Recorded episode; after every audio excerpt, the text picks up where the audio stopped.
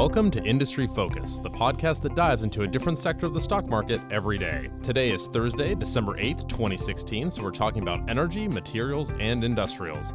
I'm your host, Sean O'Reilly, and I am joined in studio by the one, the only, Mr. Taylor Muckerman. How are you today, sir? You let me back on the show. I, I missed ya. What is this, two, Yeah, right. two multiple weeks that we haven't hung out? I miss you. I forgot what you look like. I don't know much about airline investing, so Yeah. it's probably a good idea to sub me out. Well, and I Lester. couldn't, I couldn't believe it because I set up that show with Adam, um, you know, uh, a week or so in advance. Because like, hey, Adam, you know, I want to talk about Buffett and Airlines. You willing to join me? And then OPEC cut production that week, and I was like, I, and then he was actually very knowledgeable on the subject. Where's your Um, crystal ball when I'm around? Yeah, right. Um, I, I I haven't told you about it yet. Okay, one of the secrets out. Um, I did get to talk to last week Adam Levine Weinberg about uh, the OPEC cut. We we talked about it for fi- I don't know five six minutes or whatever. But uh, I did want to talk to you about it.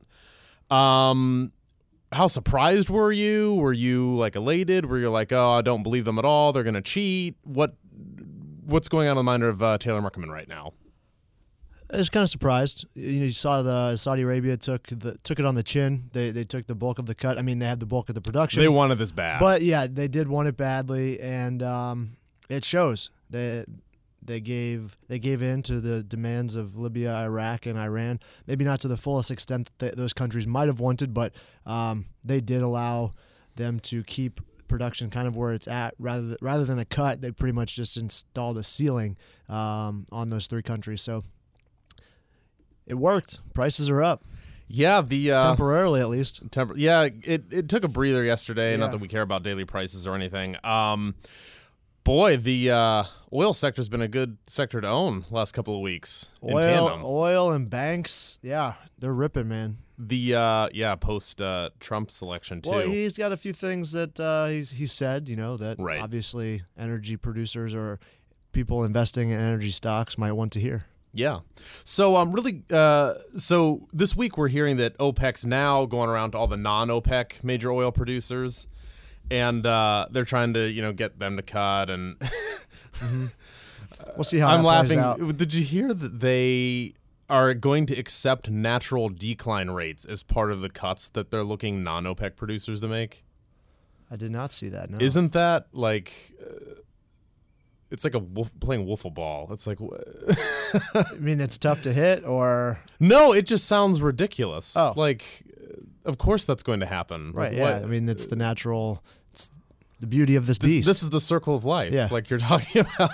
especially when you're talking about U.S. oil Right. decline rates. I don't think Russia's experiencing the same kind of decline rates because they have more conventional oil. But right. yeah, So, um, yeah, I just thought that was ridiculous. Um, so do you are you taking OPEC at their word? What do you has this changed your investment philosophy over up there in uh, full Canada? With you know, it's obviously you don't do any producers, you do mostly uh, midstream stuff. uh, as far as our recommendations, yeah, I mean, you keep your eye on the producers because um, they pay you as you know as the pipeline companies stuff. or the Yeah. services companies. Yeah, so you you definitely want to maintain an eye on their level of activity, and that's purely price dictated by price nowadays because um, you know OPEC's cutting because we're oversupplied, not because uh, we have so much demand. That that would be illogical. Um, so.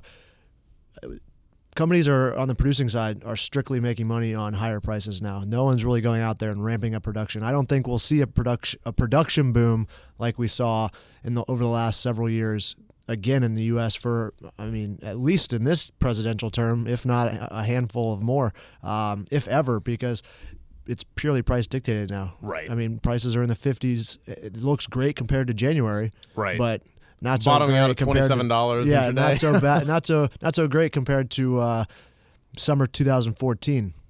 Uh, so moving on to uh, something we briefly mentioned, which is the election of Donald J. Trump as president of the United States. What's Uh, his middle name? I didn't. uh, I don't even know. I think it's James. Okay. Yeah. Anyway, Some uh, I know it's are. Jay.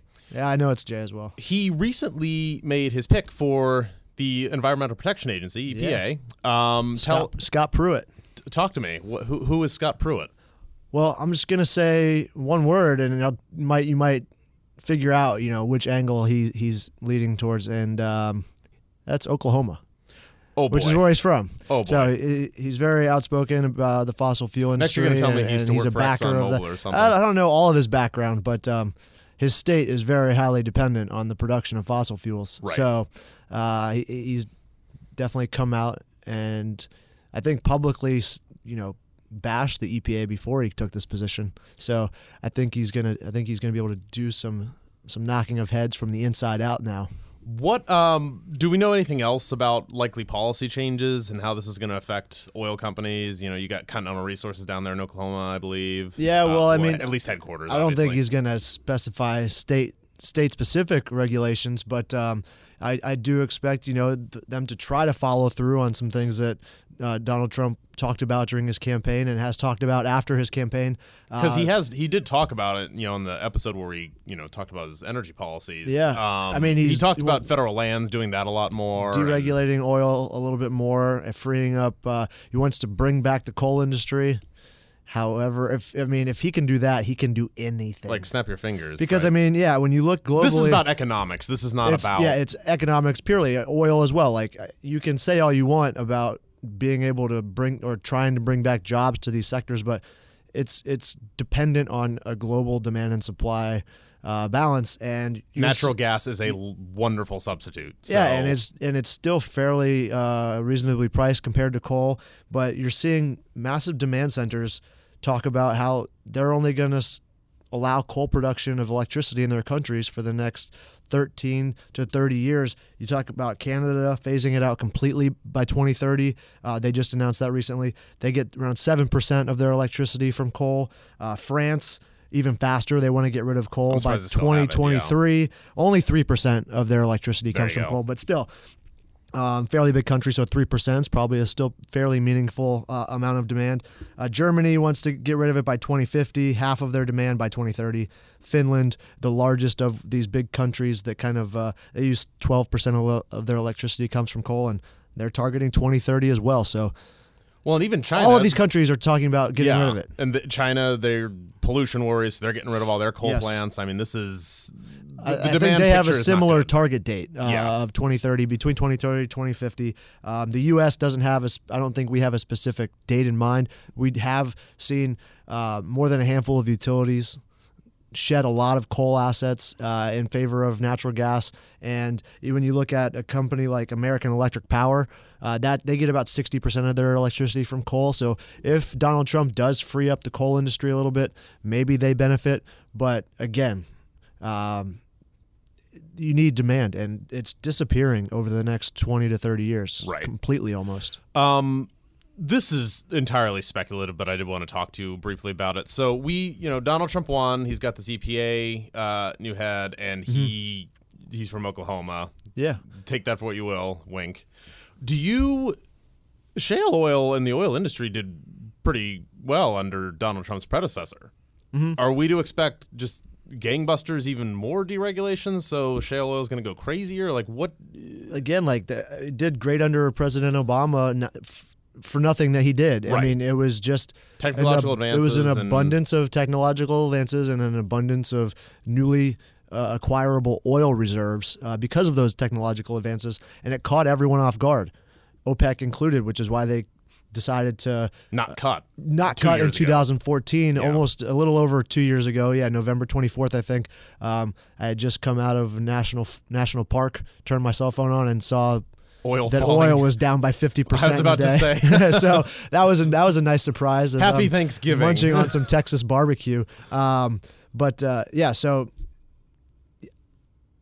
might f- see a little bit more shale activity, but Boy. I, I don't I don't see it. And I mean, if you do, you want to stick with those with those big biggest and brightest players. And if you look at Oklahoma and Texas, that's EOG and Pioneer Natural Resources. Yeah. So uh, actually, on that note, Mm-hmm. we you know OPEC just cut production for the first time in eight years, and they did it in earnest. I mean, the last time they did this um, that wasn't recession based was you know, like 2000, 2001 Mm-hmm. or something. Um, let, this doesn't happen every day, so we got to talk you know oil stocks. What is does this make Pioneer, EOG, Chesapeake even? You know, they're a little bit more trouble because of that balance sheet, but. What should shareholders or potential investors in the oil sector be thinking right now? Um, I think you could look at companies that maybe have a lot of inventory of wells that are drilled but not fracked, because that's the last stage, so they can bring those on quite quickly um, if oil prices do do rise further or or kind of plateau. And we just where they- named a couple of them, right? I mean, EOG's got. Yeah, they're one of the big. They're the biggest independent oil producer in the United States, um, and they have some of the best acreage. Their management team is extremely wish- respected in the industry. Um, they're fairly integrated. They have the ability to supply some, if not all, of their own sand in a lot of the basins that they operate in. Um, they're able to take oil away from their well sites on their own and get it to the pipelines. And again, the acreage is just prime for this company. And uh, if you look at Oklahoma in particular, the, the Permian Basin, which everyone is raving about the opportunity here uh, in terms of the size and the scale that can be achieved. Pioneer is the largest acreage holder there and uh, a very good operator. Uh, with the ability to grow production at 15% a year in the environment that we're in is pretty impressive. So um, before we head out here, um, your your speciality is the midstream guys, like, Yeah. all that. What? How does this affect like you know Kinder Morgan? Does this all of a sudden make them more attractive? Because obviously everybody's gonna be paying their bills again. Not again, but you know what I mean. Yeah, well, I mean, you can renegotiate a little bit more, um, which the services companies are trying to do, um, trying to bring those prices back up because people saw the, the cost of producing oil go way down. But that's not only because of technological advances, it's also because of concessions from companies like Halliburton and Baker Hughes and Schlumberger. And so once they try to recoup that a little bit, you're going to see the cost of oil, uh, producing oil, go up a little bit because it was kind of a handout to keep these companies running uh, during the downturn. That's a really good point So- that I don't think many people are talking about. Yeah. about. So the cost of the cost per barrel of oil um, is likely to tick up a little bit because of that, because of these contract renegotiations. Because Halliburton and Baker Hughes and Schlumberger, um, who handle probably the vast majority of oil production and natural gas production in the United States and worldwide, over fifty percent, I would imagine. Um, these guys were giving some handouts to keep their customers in, in business and keep the oil and natural gas flowing. And now it's their turn to say, "All right, we got to we got to mean revert a little bit here, price wise." So, Got it. um, but on the on the midstream side, um, Kinder Morgan is a company that uh, you know we recommend in our Pro Canada service. It's widely recommended here at the Motley Fool in general, and I don't necessarily look at them benefiting from the deregulation side, but if taxes get cut. Like Donald Trump has, has said, he wants to um, all the way down to a 15% flat corporate tax. That would be extraordinary. Um, the oil and gas sector is over the last five years has been the most heavily taxed in the United States. You're looking at uh, an effective tax around 38.7 percent. A little bit higher than the you com- 35. that the A little bit higher, yeah. And Yeah. you look, you compare that to biotech, 19 percent, insurance, 20.2 percent, and pharma, 20.5 percent. So those three sectors. So just to clarify, for uh, almost the, half. for the layman, is that um, basically they took the entire sectors and then said, okay, what is the total amount that the sector paid in taxes? What's the total gross income or whatever? And Yeah. that's the percentage. Yeah, that's that's uh, well, gross. They take their earnings before taxes, and then And and then, then, you, you apply that. So that's the effective tax rate of those sectors from 2010 to 2015. Right. Um, so when you look at insurance, maybe that's why Warren Buffett didn't really care if it, if uh, corporate taxes were cut or not. Aha. Berkshire The truth comes got out. all those insurance companies under its umbrella. Um, but with Kinder Morgan in particular, they were the highest taxed last year on an effective tax basis. So that's all the local taxes in the state. Yeah, so like you're like seventy three percent international gosh. taxes, domestic taxes. Um, so if you if you trim that down to an even more conservative amount, um, if you take that down to twenty five percent, say they would have saved an extra three hundred seventy one million dollars last year, which accounts to which amounts to about ten percent of their long term debt, which has been a stated goal of theirs to pay down. Right. So right there, you knock ten percent off your long term debt. Well, and that ups your your interest coverage ratio, which allows them to Yep. increase a dividend. I mean, that might get their credit rating back up to where it used to be. And yeah, the long term goal here is to get that dividend back up to where it was before the cut. And um, That would help. freeing up 10% of your long term debt to pay down would certainly accelerate that process. awesome. Well, thank you for your thoughts, Mr. Muckerman. You got it. Thank Have you. Have a good one. You too. And before uh, we head out, I wanted to take a special uh, second to give a shout out to our producer, Mr. Austin Morgan. Austin, we love you. And uh, Before we conclude our podcast, do you own an Amazon Echo? You can now get a brand new skill from the Motley Fool. You can get stock quotes, create a watch list, ask Alexa how your portfolio is doing, and it is all free. For more details, go to and, and including a demo of how it works, just go to www.fool.com forward slash Alexa. Lastly, uh, thank you, Mr. Muckerman, again for joining me on the show. Yeah, and uh, one more thing, we have a f- Motley Fool flash briefing you can add. So when you when you go on, when you say Alexa, give me the news, that'll be a flash Boom. briefing, and it's minute thirty clip on one big header news topic of the day. Do you do that 20 times a day? no, uh, it's only once a day, and Oh, okay. uh, we, we generally have an analyst from Market Foolery stick around after the show and, Awesome. and tape that. Yeah. Cool. And as always, people on this program may have interest in the stocks they talk about, and the Motley Fool may have formal recommendations for or against those stocks, so don't buy or sell anything based solely on what you hear on this program. For Taylor Muckerman, I am Sean O'Reilly. Thanks for listening, and Fool on.